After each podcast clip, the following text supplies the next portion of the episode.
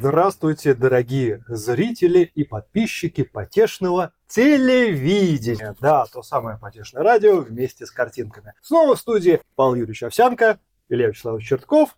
И сегодня мы поговорим про историю. Про историю родной страны. Павел Юрьевич, я знаю, вы историю любите. А вот всем сердцем, да. А вот какую историю? Историю вообще, историю античную? Я знаю историю французскую. Или все-таки отечественная история, она вам особенно дорога? Конечно, отечественная история занимает по понятным причинам, наверное, да, первое место в кругу моих интересов исторических. В истории я, само собой, дилетант, ни на что не претендую, ни по образованию не имею, да, поэтому изучаю как могу, что называется. Да, безусловно, но ты знаешь, какая интересная вещь. Делить историю, так сказать, по странам, по каким-то, это немножко от лукавого, потому что для того, чтобы понимать историю России в определенный период, исторически, необходимо очень неплохо понимать, что происходило в те времена во Франции, в Германии, в Англии, в Сиятельной Порте и так далее. Это довольно такой процесс изучения истории родной страны, он заставляет тебя, конечно же, углубляться в историю соседних стран, в историю дальних стран, но которые так или иначе оказали влияние. Поэтому нельзя поставить какой-то такой вот знак приоритета, да, нельзя рейтинги какие-то вводить. Историю нужно изучать, так сказать, тратить на это время. Если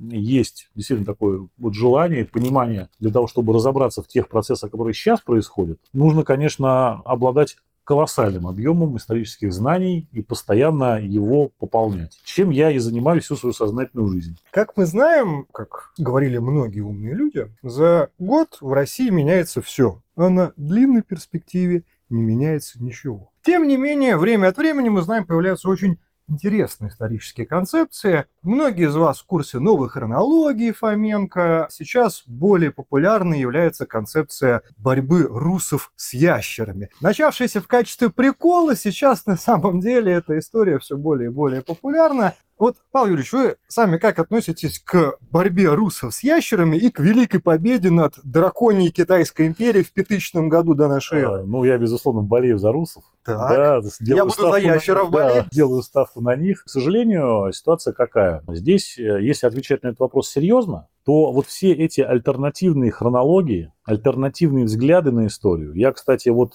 сейчас скажу, конечно, такую вещь, за которую нас закидают бананами, да, в комментариях, но в один ряд с новой хронологией Носовского и Фоменко я бы поставил также и Гумилева-младшего с его историческими, так сказать, теориями. Пассионарности. Ну, вот теория пассионарности – это несколько отдельная вещь, но в целом те исторические выводы, которые делает господин Гумилев, например, отрицая Орду, да, отрицая монголо-татарское нашествие, татаро-монгольское нашествие, это, конечно, очень такой сильный ход драматургический, который вот к науке, как мы ее понимаем, имеет, конечно, мало отношения. Что касается вот этих всех псевдо... Я, извините, на секундочку перебью, чтобы у наших зрителей не сложилось чуть-чуть неправильное впечатление. Гумилев-младший, он не в смысле, что отрицает существование Орды. Он на самом деле пишет, что да, монгольское конфликта не было, но что это был взаимовыгодный союз двух родственных цивилизаций.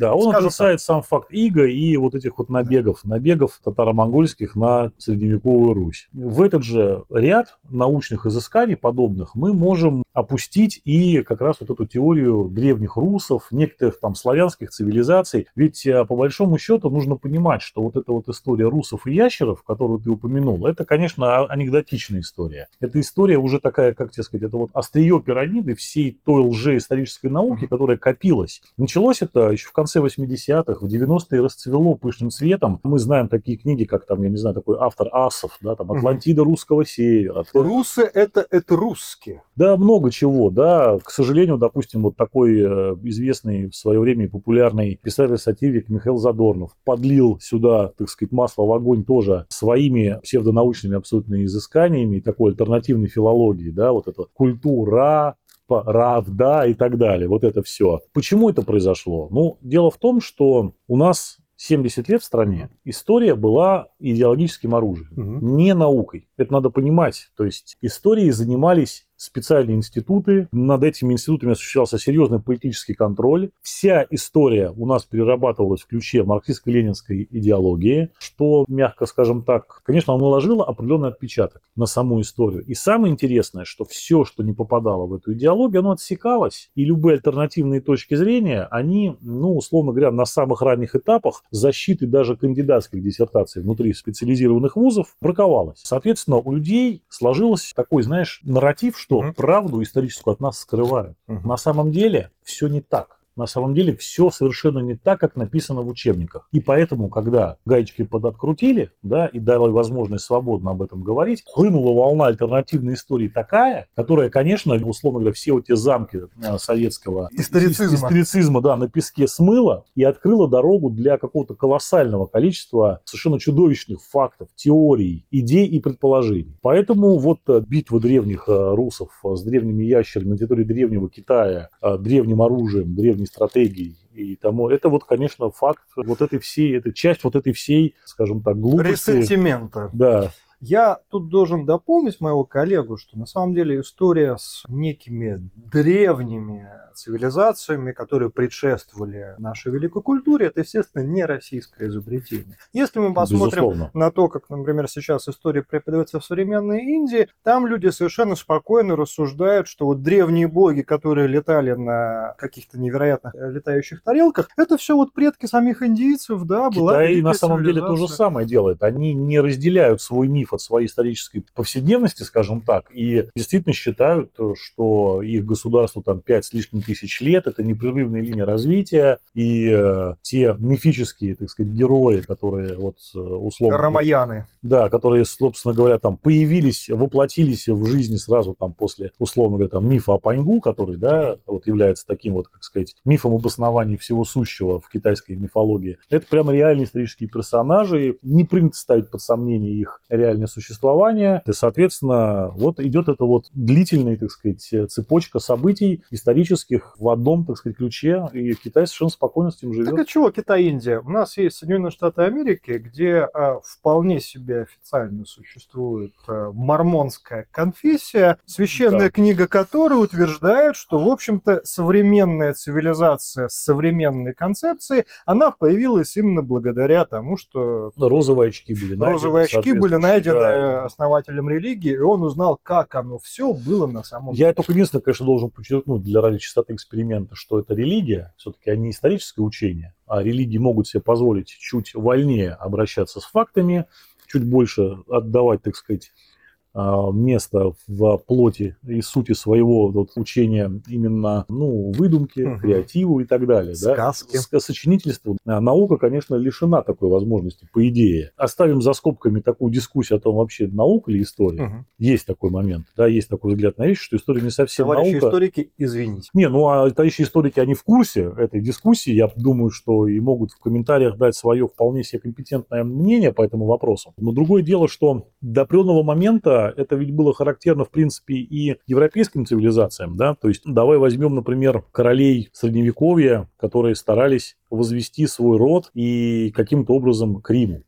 Все потомки Юлия Цезаря. Самое когда уже более-менее оформились, если не национальные государства, по крайней мере, те территории, которые заняла Испания, заняла Франция, Германия, там властители старались возвести свою родословную Карлу Великому, как минимум. Чего греха таить? Мы, Москва, Третий Рим, Четвертому не бывать, но мы ведем через Византию свою историю от Первого Рима, грубо говоря. Это, в принципе, желание свою историю как-то углубить корнями как можно в древние времена, как можно дальше, оно свойственно, в общем-то, всем. То есть мы либо наследники тех, кто победили древних ящеров, либо наследники тех, кто победили древних карфагенян. Выбирайте, что вам больше нравится. Да. И там интересная история. Как ты считаешь, Павел Юрьевич, когда надо начинать детям рассказывать историю страны, когда они уже более-менее, что называется, приходят в сознание лет 10-12, или, в принципе, можно, как сейчас, по сути дела, с первого класса идет уже такой конкретный нарратив? Да я думаю, что и раньше можно. Это небольшая проблема. Вопрос о том, какую историю мы говорим. Если мы говорим о, допустим, истории условно родного города, мы можем взять самого маленького ребенка, погулять с ним по центру нашего прекрасного Петербурга, а наши подписчики, которым повезло жить в других городах нашей страны, они могут гулять по своим городам и рассказывать, откуда есть что пошло, кто кто построил, кто основал. Да, это вполне нормально и с самого раннего возраста делать. Другое дело, что историю подавать как такой сложный довольно политический продукт, как историю, там, я не знаю, религии, историю государств. Да, человек должен подрасти просто для того, чтобы овладеть понятийным аппаратом. Да, что есть общество, что есть человек, какие там взаимосвязи. Это, конечно, уже уровень, ну, скажем так, старшей школы. Поэтому здесь дозировано, понимаешь? Дозировано. Это как человек, который начинает с бутылочки пивка после работы, да, а через 10 лет уже хлещет коньяк с утра, понимаешь? Дорогие родители, будьте очень аккуратны с историческими рассказами для ваших детей, потому что, видите, Павел Юрьевич... И что выросло, да. Видите, ряд. Вот я с детства занимаюсь историей, что выросло. Да, посмотрите. В конце концов, ваши дети, прости господи, могут стать историками, что уж хуже, да. Другой интересный момент. Мы с тобой так сейчас пошутили про ящеров, про карфагенян. Конечно же, понятно, что это история на грани или за гранью юмора. Но, тем не менее, на территории нашей огромной страны существовали древние культуры, древние цивилизации, которые некоторые исторические периоды мы считали своими предками. Ну, мы можем говорить про сарматов, про скифов. Собственно говоря, вот эта скифская теория, что мы наследники вот этой скифской то ли орды, то ли царства, то ли империи. Хотя при этом сейчас люди образованные, в принципе, в курсе того, что скифы – это ираноязычный народ, то есть прямыми предками славян они не являются. Вот как ты считаешь, вот это отношение к древним цивилизациям на нашей территории, каким оно должно быть? Может быть, все-таки есть резон, несмотря на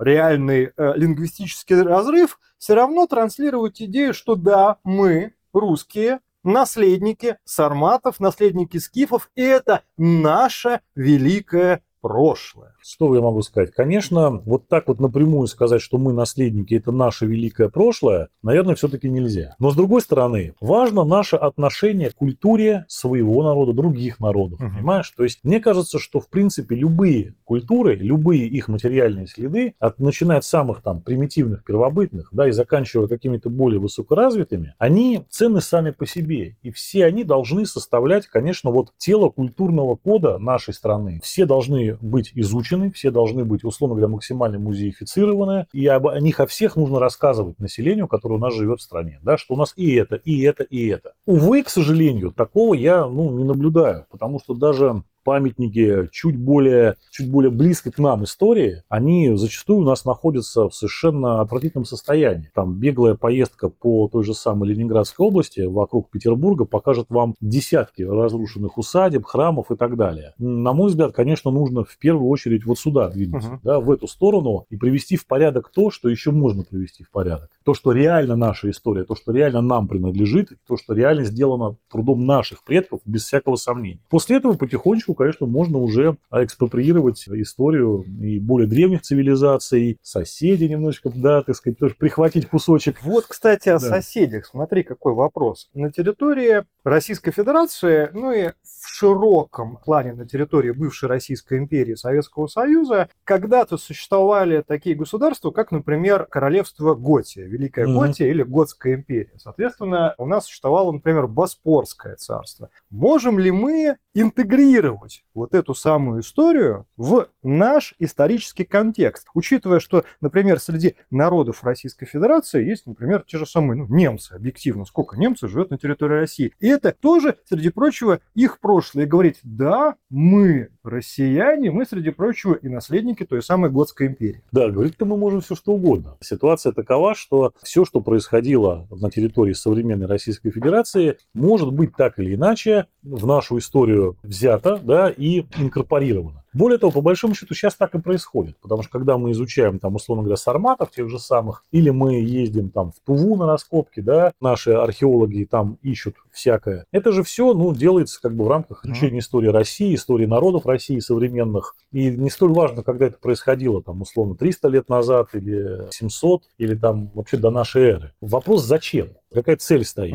Если мы просто хотим изучить историю тех народов, государств, которые на территории Российской Федерации жили и располагались, досконально изучить, понять, чем они жили, скажем так, рамками науки ограничиться, то я не вижу в этом ничего плохого. Мне кажется, что наоборот, это здорово. здорово, потому что вообще знания обогащают мир и обогащают людей. Если мы какую-то политическую подоплеку видим в этом, но тут надо смотреть от конкретных целей и задач, потому что мы уже знаем, да, на примере, что история, которая становится оружием в руках политиков, она зачастую, вот те даже, может быть, хорошие идеи, которые пытались некоторые люди с помощью истории решить, вообще до добра не доводят. Смотри, логика у меня какая. Когда мы отрицаем, ну или, проще говоря, игнорируем сам факт того, что на территории нынешней Российской Федерации когда-то существовали государственные образования, которым мы напрямую не наследуем, мы таким образом помещаем нас в состояние такой своеобразной исторической автаркии. То есть как будто на неком незаселенном пространстве самозародились славяне, которые потом постепенно единой такой ветвью развития прошли от Киевской Руси через различные пертурбации к Российской Федерации. Но при этом на этой же территории в свое время было Боспорское царство, на этой территории было там Великое княжество Феодора, на этой территории были те же самые готы. И вот если подчеркивать тот момент, что на этой территории были разные культуры и разные цивилизации, мы из этого состояния исторической автаркии выходим и показываем, что на самом деле наша история – это органичная часть истории всего человечества, не ставя никакие политические акценты, что, ну, раз на нашей территории была Готская империя, мы тут наследники готов. Нет. Я, честно говоря, не могу согласиться с твоим тезисом о некой исторической автаркии. Нигде не вижу, ни в каких исследованиях того, что люди пишут, ну, условно говоря, что здесь ничего не было до славян, но, с другой стороны, нужно признаться, что на значительной части никаких государственных образований до прихода славян не было. Здесь жили племена, у них не было государственных образований, был, так сказать, общинный родовой строй, это факт. Если мы говорим о, очень не люблю это слово, но тем не менее, там, генезисе русского государства и русского народа в целом, то да, мы можем спокойно выделить северный тип, это где славяне смешались с финно-угорскими племенами, и южный тип, где славяне смешались с кавказскими племенами и жителями, условно говоря, вот степей при Черноморье и при Азовье. Ну вот все это в итоге нам дало такой сложный, условно говоря, клубок исторических противоречий, но который в итоге превратился, вот, условно говоря, в Русь, в российское государство, в Московское царство, в империю. И вот то, что мы сейчас имеем, да. Да, но не кажется ли тебе? Ведь все-таки Российская Федерация, кто бы что ни говорил, у нас на самом деле многонациональное государство в плане того, что присутствуют и имеют титульные права самые разные народы. У нас есть народы, которые изначально наследуют, например, булгарскому государству, Волжской Булгарии. У нас есть народы, которые наследуют в той или иной степени Крымскому ханству. У нас есть народы, которые наследуют Великой Алании, Сибирскому ханству, Джурдженям, в общем, много кому. И когда дети в школах в этих регионах открывают типовой учебник, то на самом деле что они видят? Они видят русскую историю. Вот тот самый северный тип, тот самый южный тип и так далее. И спрашивают резонным образом: стоп, а где наши татарские царевичи, которые правили в Казани? Стоп, а где история нас, великого башкирского народа? Смотри, тут ситуация следующая. Если мы говорим о школьной программе для детей, то мы все многообразие исторических вот этих вот акцентов внутри большой русской истории никогда ни в один учебник не поставим, не сможем воткнуть. То есть тогда у нас, в принципе, будет школа заниматься только историей. Мы учим людей читать, писать не надо, потому что не успеваем, да, и только читаем про историю. Здесь, я считаю, дело не в этом. Надо дать определенный базис вот в рамках там школьной, университетской программы. Чтобы понимать, вот, условно говоря, есть русские, есть татары.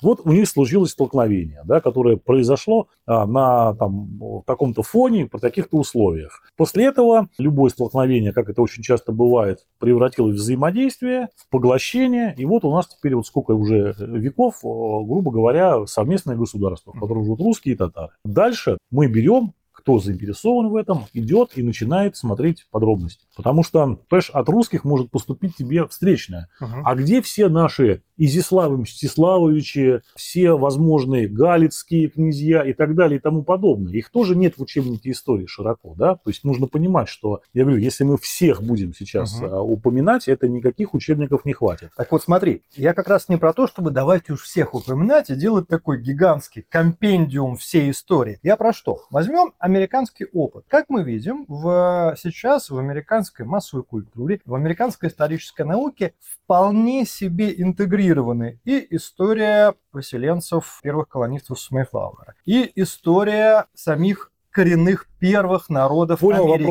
Вопрос. Индеец, вождь, сидящий бык, он герой американского народа. Почему тогда с равным успехом мы не можем сказать, что, например, какой-нибудь джурдженский правитель или какой-нибудь крымский хан, это тоже на самом деле часть российской истории, и это тоже наш герой. Так а почему? Во-первых, смотри, у нас вот есть, например, город Махачкаловск, да, он в честь кого назван? У нас стоит... А ты прокомментируешь на самом деле это нашим... Ну, грубо говоря, он назван в честь героя Дагестана, борца против, условно говоря, царизма. Да, то же самое мы видим в Башкирии памятник национальному герою Салавату Юлаеву. Это человек, который, как мы знаем, он примкнул к восстанию против царя Емельяна Пугачева и был... Ну, то есть он на самом деле органичная часть российской истории. Вот, да, то есть, пожалуйста, вот национальные герои, которые, собственно говоря, у нас идут в пантеоне общих, так сказать, да, исторических личностей, важных для истории страны. Никаких проблем здесь нет. А что касается Америки, вот опять же, да, я, наверное, противник перенимать все американское вот так вот. Почему? Потому что их исторические нарративы современные, они имеют под собой очень серьезную политизированную такую историю. Потому что смотри, вот сидящий бык, да, как ты говоришь, стал героем американского народа. А вот, например, генерал Ли и прочие деятели южан во время войны гражданской, которым до этого стояли памятники, сейчас массово демонтируются. Потому что они как бы отменены, они больше не герои. Был момент такое национальное примирение. Мы ставили памятники и тем, и тем. Но вот прошло время, политика сыграла свой оборотик, история вынуждена ее, так сказать, подстраиваться, и, пожалуйста, да.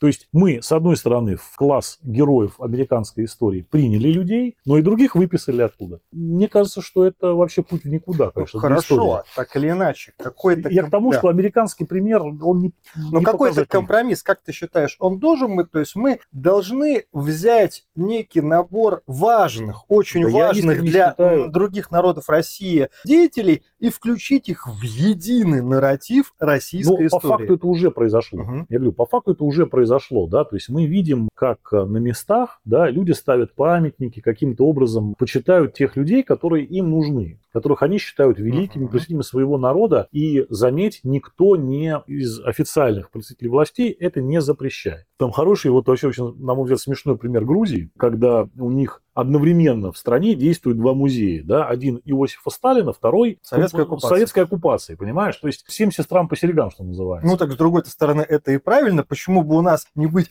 истории ужасов большевизма и в то же время музей, Ельцин-центр, и в то же время музей, который подчеркивает вклад Советского Союза и в науку, и в технологии, и в много чего. Ну, это такого рода экспозиции, условно говоря, есть во многих и краеведческих, и местных музеях. Это тоже, ну, скажем так, определенный там и советское искусство, да, мы знаем, допустим, в Русском музее достаточно большое количество экспонатов, да, это вот именно посвящено периоду советского искусства. Фактически эта работа, она идет, и мне даже скорее это нравится, да, она идет от людей.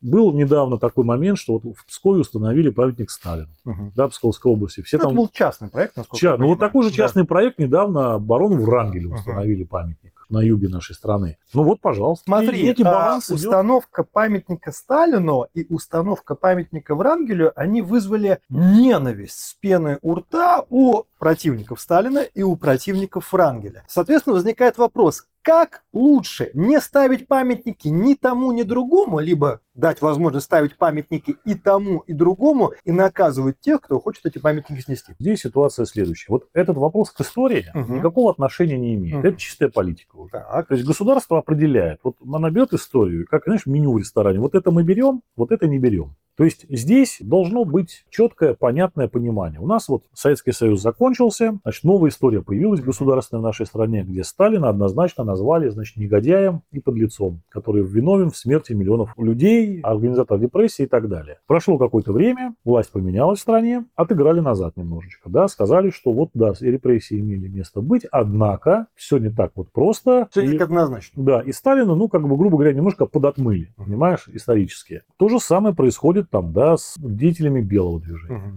Изначально разговор был о том, что как и памятники Врангелю в Советском Союзе, допустим, тоже пример Испании, да, где после гражданской войны все-таки там Франко такую политику вел национального примирения, и мемориалы погибшим в гражданской войне делались вне зависимости от того, кто в какой сторону воевал. У нас не так было. У нас вот эта часть была полностью вычеркнута как раз из истории нашей страны. Те люди белые были объявлены там однозначно предателями, однозначно врагами. Ну и вот сейчас мы видим, что действительно вспоминают, что эти белые офицеры до того, как они начали воевать, многие из них там занимались арктическими исследованиями, а многие из них занимались, условно говоря, там врачебной практикой, а кто-то изобретал что-то, да, кто-то был организатором чего-то. То есть, оказывается, помимо военной составляющей того же Врангеля, у того же Колчака, есть еще что-то, что имеет отношение к жизни нашей страны в тот период. И говорю, а что бы не поставить памятник людям? Вплоть до того, что, обрати такое внимание, очень тоже была дискуссионная история, мемориальная доска Маннергейма в Петербурге. Да, с одной стороны, его негативный вклад в историю нашей страны очевиден, но с другой стороны... Один из виновников блокады. Да, но с другой стороны есть и определенные моменты, связанные с его деятельностью до революции, которые вот определенное количество людей посчитало нужным отметить. Обрати внимание, что, опять же, по политическим причинам, но так или иначе,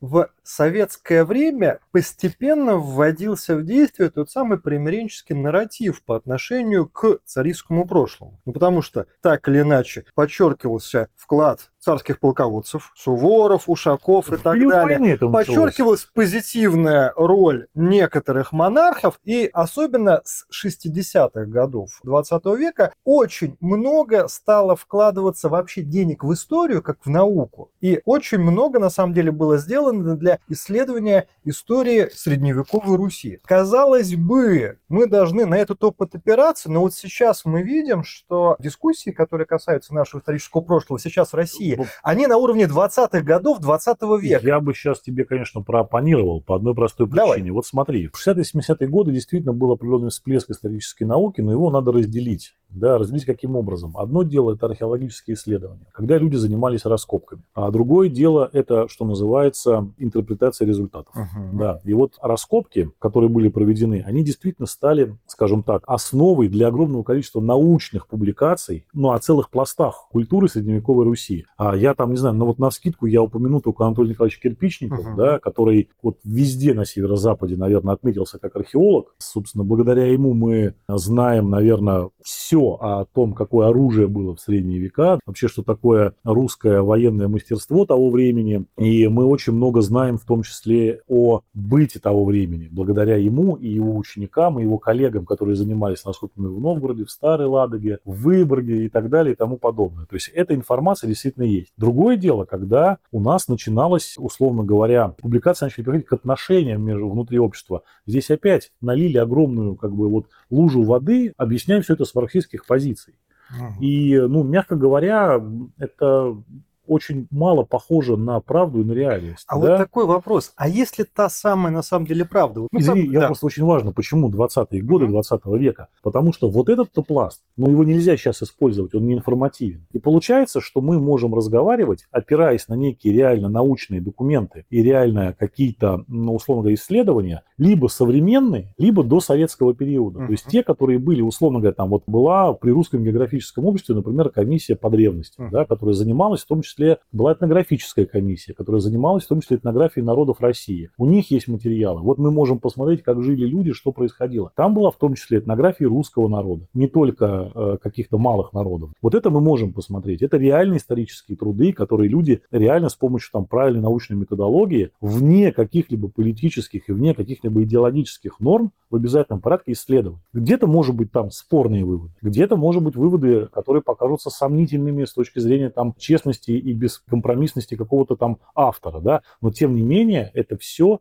идеологически свободно, с этим можно разговаривать и общаться. Вот, понимаешь, но когда ты начинаешь открывать книги, вот у меня, например, есть потрясающая книга, которая вышла в 50-м году, русская книга посвящена, ну, вот, как говорится, заре мира, да, древние египетские царства и так далее. Понимаешь, но когда ты читаешь, да, условно говоря, попытку объяснения поведения фараонов цитатами из Энгельса, ну, это, мягко говоря, вызывает сейчас, ну, легкую улыбку, понимаешь? Вот смотри, какой вопрос. Тебе не кажется, что история на самом деле всегда политизируется? политизированы. Вот мы с тобой сейчас только что говорили про США. Угу. Был генерал Ли героем, потом товарищеский суд. Вычеркнуть генерала Ли из истории. А мы смотрим на наше прошлое, фараонов, генезис древнерусского государства и все прочее через призму марксизма и ленинизма. Сейчас у нас необходимость толерантности и дружбы между народами, поэтому мы сглаживаем определенные острые моменты нашей истории для того, чтобы был межнациональный мир. Так может быть тогда признать, что, знаете, история – это служанка политики. О, и поэтому определить... Я сейчас закончу. Определить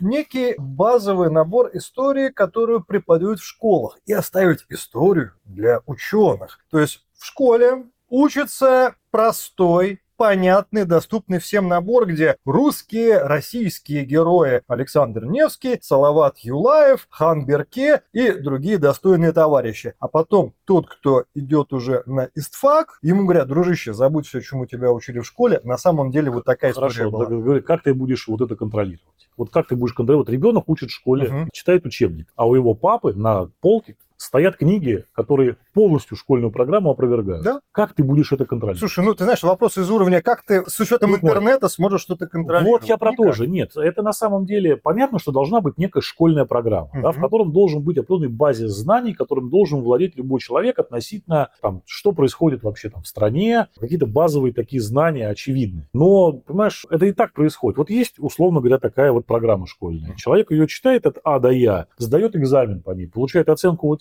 дальше идет заниматься тем, что он хочет. Это и так происходит. Относительно того, что история слуга политики. Ну так а что не слуга политики? Ты скажи мне, пожалуйста. Я тебе напомню, что ты живешь в стране, где в 40-е годы ученый, член Академии наук СССР, предлагал воспитывать пшеницу в пролетарском ключе. Я имею в виду академика Лысенко. Да? То есть, и некоторые с ним до сих пор согласны. Я про то, что говорю, да, а что не... Вот все, на самом деле, так или иначе подчинено политике. Так я про то и говорю, вот. Что, может быть, тогда выдать некий базовый набор, так называемая «Великая российская история». Теперь дальше. Поставить, что для поддержки вот этого школьного нарратива должны сниматься различные материалы. Фильмы для детей, фильмы для взрослых, не в смысле эротики и порнографии, а в смысле таких масштабных эпических полотен. Спектакли, писаться книги и все прочее, для того, чтобы сформировать массовую культуру. Безусловно. Так где... это и происходит сейчас. Другое дело, что, повторюсь, в нашем информационном обществе, гиперинформационном, невозможно будет как бы на каждый роток накинуть платок, понимаешь? Эта альтернативная история, она всегда будет идти. Само собой, да. Это свойство человеческого сознания, понимаешь? Что типа, ну, от нас явно скрывают правду, явно не договаривают. Это и у нас, и в Америке, и в Европе. Это вот альтернативная история, везде много. Поэтому сейчас есть огромное количество людей, которые целенаправленно формируют определенный исторический образ в контексте национальной политики, да? Начиная вот от, условно говоря, того самого пресловутого учебника истории, который переписывается, да, там, под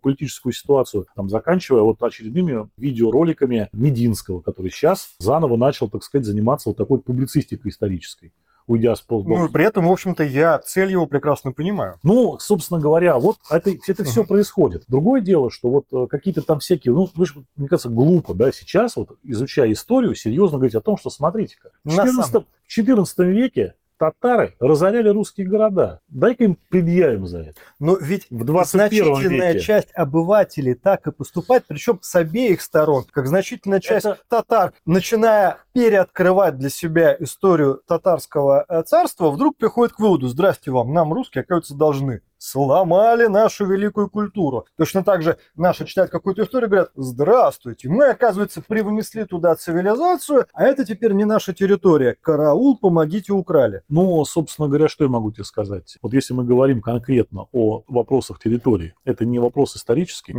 А что касается вопроса вот такого вот, что-то где-то, какой-то обмен происходил там 10 веков назад, и сейчас в этом искать какие-то смыслы и пытаться друг другу предъявлять, ну, это ни к чему хорошему не приведет, потому что можно вспоминать, и у каждого всегда найдется, что вспомнить, понимаешь? Хорошо. А мы, когда с тобой готовились к этому выпуску, немножечко побродили по разным историческим источникам, и я вот признаюсь нашим зрителям, Хотя я считаю себя человеком, увлекающимся историей, причем историей самых разных периодов и самых разных стран, для меня некоторые моменты, связанные с нашей русской, российской историей, были откровением. Вот, в частности, я впервые, каюсь, узнал о персоне князя Ростислава Михайловича, который был одним из галицких князей, 13 век. Жизнь его немножечко потрепала, и он, среди прочего, вдруг оказался баном Славонии, это нынешняя Болгария.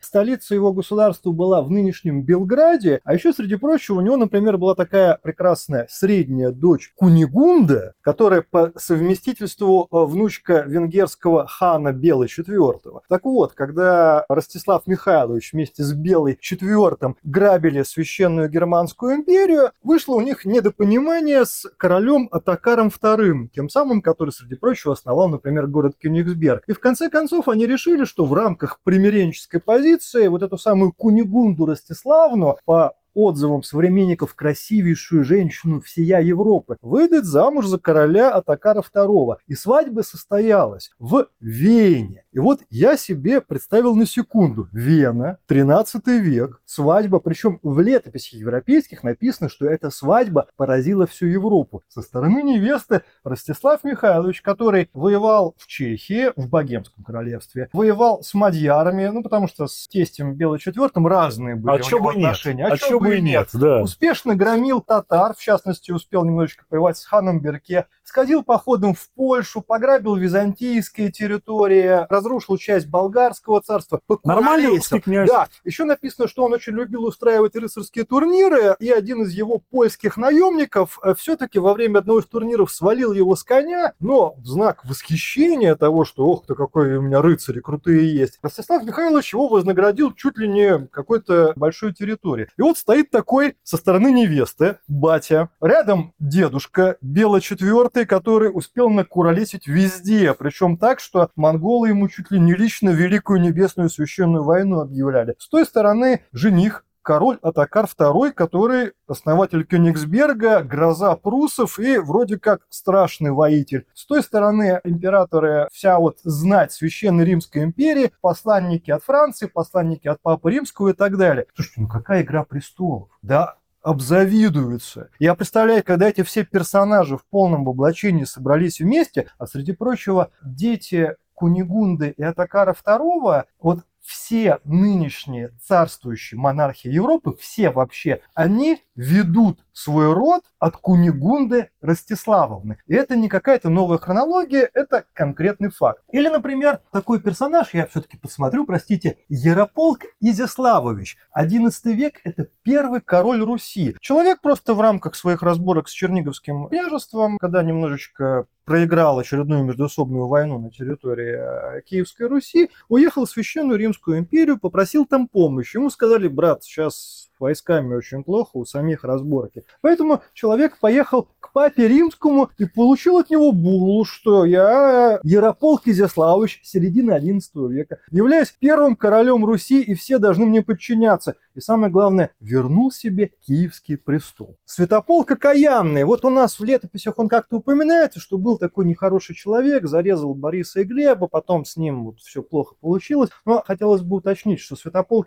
Окаянный успел с дипломатическими миссиями покуролесить по всей Центральной Европе. А вот потом мы открываем школьные учебники. Там 300 лет ига. Русь-матушка стоит грудью против коварных мунгалов. Европа-то нас все время обижает и все прочее. Хотя по факту мы смотрим, нормально люди жили. У людей была на самом деле международная торговля от Бреста до практически Владивостока. У людей были дипломатические отношения со всеми государствами той эпохи. И на самом деле не западные европейцы, ни азиаты не воспринимали Русь как нечто такое отличное от всего остального исторического ландшафта. Может быть, про это и говорить? Некоторые мои друзья-историки довольно аргументированно, но долго я сейчас не буду повторять, вообще считают, что золотой век нашей страны – это 8 век. Поэтому, ты знаешь, тут… Это предмет отдельных дискуссий, да. Но вот я, так сказать, могу сослаться на авторитетных людей в этом вопросе. Скажу тебе так, что, без безусловно, если заниматься русской историей, вот именно в том ключе, да, вот раскапывая какие-то интересные вещи, мы откроем для себя просто удивительно интересный мир, который наши официальные знания, скажем так, о истории, он, конечно, потрясет основательно. Это безусловно так. А история Руси богата вообще абсолютно всем, да, и то, что наше такое положение, да, как некий такой фронтир между Европой и Азией, он, конечно, перекресток, да, он дает нам, ну, колоссальные вообще преимущества с точки зрения вообще интересной фактологии. А другое дело, что, понимаешь, есть ли у нас спрос на это, есть ли у нас у людей желание вот это все изучать? Ну, наверное, такого вот прямо интереса у широких масс россиян сейчас нет. Ну, другими... Я готов представить сериал на уровне «Игры престолов» про Ростислава Михайловича в 5 сезонов, и ты знаешь... Нет, понимаешь, опять же, для этого нужно, условно говоря, собрать команду, найти деньги, очень серьезную сценарную работу провести. Ну, деньги в стране вроде как местами есть. Ну, вот еще нет, они есть, их надо найти, я подчеркиваю, да, они надежно спрятаны, поэтому ты, особенно когда дело касается исторического кино, надо вот этим вопросом заняться, потому что, честно тебе скажу, все историческое кино, которое снимается в последнее время, оно удивительно, знаешь, вот на сайтах, где рейтинги ставят, редко получают хорошие оценки, а я в силу, так сказать, интереса его смотрю регулярно и прекрасно понимаю, почему.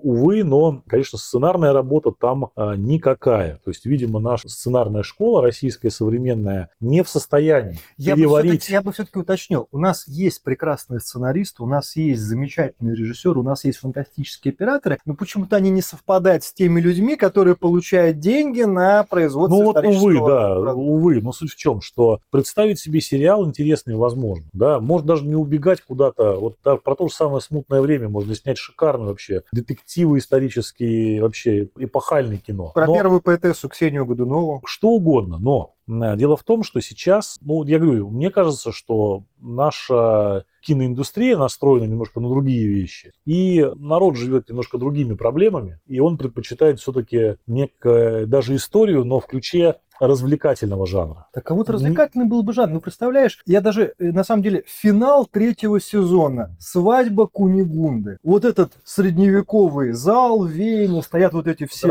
товарищи. Я абсолютно с тобой согласен, что это хороший сценарный материал, прекрасно экранизируемый. И давай вообще обратимся к тому, что огромное количество вот мэтров русской культуры, да, дореволюционной, к этим сюжетам обращались регулярно, да. Ну, собственно говоря, про Степана Разина один из первых сюжетов. Куча всего. Дело в том, что просто мне кажется, что сейчас это в России невозможно. Вот при том уровне, так сказать, потребления истории, при том уровне, скажем так, потребления и продажи истории, которые могут у нас сейчас сделать, увы, это невозможно. При этом я хотел бы подчеркнуть, что много интересного сейчас происходит в сегменте интернета, где люди-энтузиасты не за деньги, а вот по воле сердца делают какой-то контент исторический. Там действительно можно найти что-то интересное. Я думаю, надо сделать сейчас 2 обращения. Во-первых, к независимым или зависимым режиссерам и сценаристам, друзья, коллеги практически. Пора начать. У нас великая история. Причем хватит пережевывать вот эти все темы там 13, 14, 15 веков в одном ключе, как это было сказано, что несчастный, бедный, всеми гонимый народ. У нас на самом деле во все века было очень много интересного. Делайте хорошие вещи, и люди к вам потянутся. Ну и, конечно же, надо обратиться к нашим дорогим зрителям, слушателям и подписчикам. Друзья, а вот вам самим, например, Павел Юрьевич считает, что не время. Я с ним категорически не согласен. Давайте вы нас рассудите. Как вы считаете, вот сейчас бы сериал про Ростислава Михайловича и его веселые приключения в Центральной Европе зашел бы или нет? Ну, конечно же, при условии, что он будет снят на уровне той же самой «Игры престолов». Деньги в стране есть, главное их найти. Обязательно ставьте нам лайки, мы это очень любим. Подписывайтесь на наш канал. Репостите, да, обсуждайте, пишите комментарии, даже если они плохие, мы тоже это очень любим. С вами были Павел Овсянко, Илья Чертков, Потешное телевидение. До скорых встреч!